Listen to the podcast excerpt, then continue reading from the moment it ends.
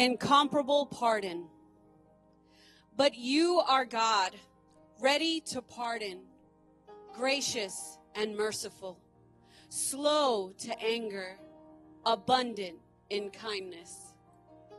The character and nature of the Lord is described in the following passage found in Nehemiah 9:17, which reads, "But you are God, ready to pardon, gracious and merciful, slow to anger, abundant in kindness. These are qualities seen only in the Lord our God.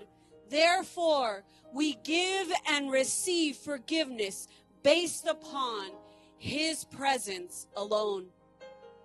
David, king of Israel, found this grace, the grace to forgive. How did he find it? Why doesn't everyone find it? This grace is known only by those who spend time with the Lord.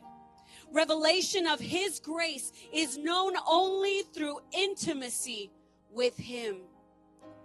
Let us examine a few lines from Psalm 51 that are clear examples of one who knows God and thereby receives abundant pardon. Psalm 51 1 through 4 says, Have mercy upon me, O God, according to your loving kindness. According to the multitude of your tender mercies, blot out my transgressions. Wash me thoroughly from my iniquity and cleanse me from my sin. For I acknowledge my transgressions and my sin is always before me. Against you, you only have I sinned and done this evil in your sight. David's plea for mercy is not predicated upon his merit, but God's mercy and loving kindness. Forgiveness is never earned nor is it deserved. However, it is extended to all who have transgressed the laws of God.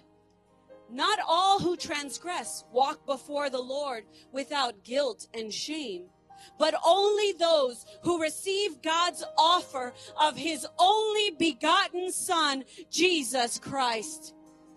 David realized that his sin was against the one and only holy God. You must recognize this also. Receive today all the benefits of forgiveness. Jesus died for your sins. Therefore, you can lead a life without guilt and debilitating regret. The Lord's matchless grace is for you in Christ, Pastor Don.